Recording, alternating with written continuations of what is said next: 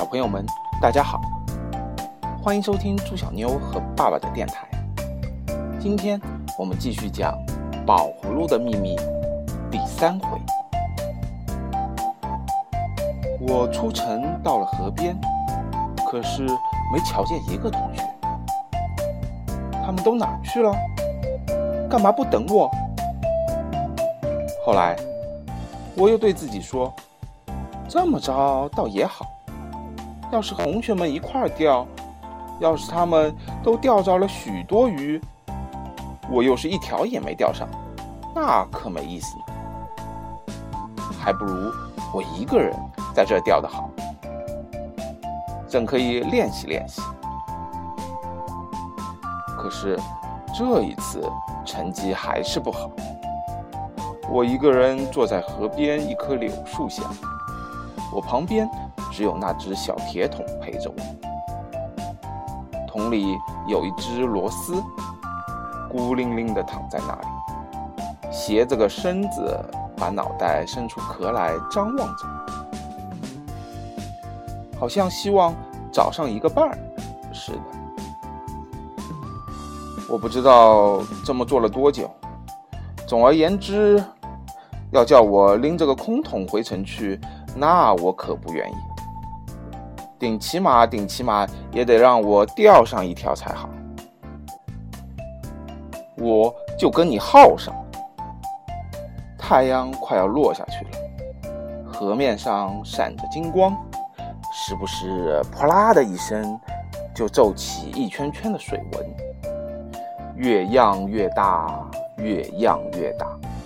把我的钓丝荡得一上一下的晃动着，这一来，鱼儿一定全都给吓跑了。我嚷起来：“是谁跟我捣乱？”有一个声音回答，好像是青蛙叫，又好像是说话。咯咕噜，咯咕噜，什么？又叫了几声。咕噜，可是再听听，又似乎是说：“是我，是我，谁呀？你是？”回答我的仍旧是“格咕噜，格咕噜”。渐渐的，可就听得出字音来了，“宝葫芦。”宝葫芦，什么？我把钓竿一扔，跳了起来。那个声音回答，还是像青蛙叫，又听得出是一句话。没错，没错，你并没听错。怎么，你就是故事里面的那个宝葫芦吗？我的的确确。是那个宝葫芦。我摸了摸脑袋，我跳一跳，我一捏一捏自己的鼻子，我在我自己呃腮巴上使劲拧了一把，嗯，疼呢。这么看来，我不是做梦了，不是梦，不是梦。那个声音又来了，我四面瞧瞧，你在哪儿呢？可是。这儿嘞，这儿嘞，啊？什么这儿？是哪儿呀？到底？在水里。哈哈，我知道了。宝葫芦，你还是住在龙宫里吗？现在还兴什么龙宫？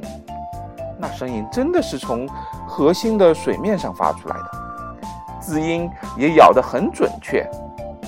从前到兴过，从前我爷爷就在龙宫里待过。那么我奶奶说的那个李四得到的宝葫芦，大概就是你爷爷了。他又咕噜一声，又像是咳嗽，又像是冷笑。什么张三李四，我不认识，他们都是平常人吧？那是一个很好玩的故事，说是嗯，有一天，少培，我对它可没有兴趣。这时候，河里隐隐的就有个东西漂流着，好像被风吹走似的，水面上漾起了一层层皱纹。怎么你就走了，宝葫芦？我可没工夫陪你开故事晚会。那个声音一面说，一面渐渐小下去了，还仿佛叹了一口气。其实我是专心专意想来找你，要为你服务，可是你并不需要我。好了，想知道以后宝葫芦和我们的小主人公之间还会发生什么有趣的故事？请听下回分解。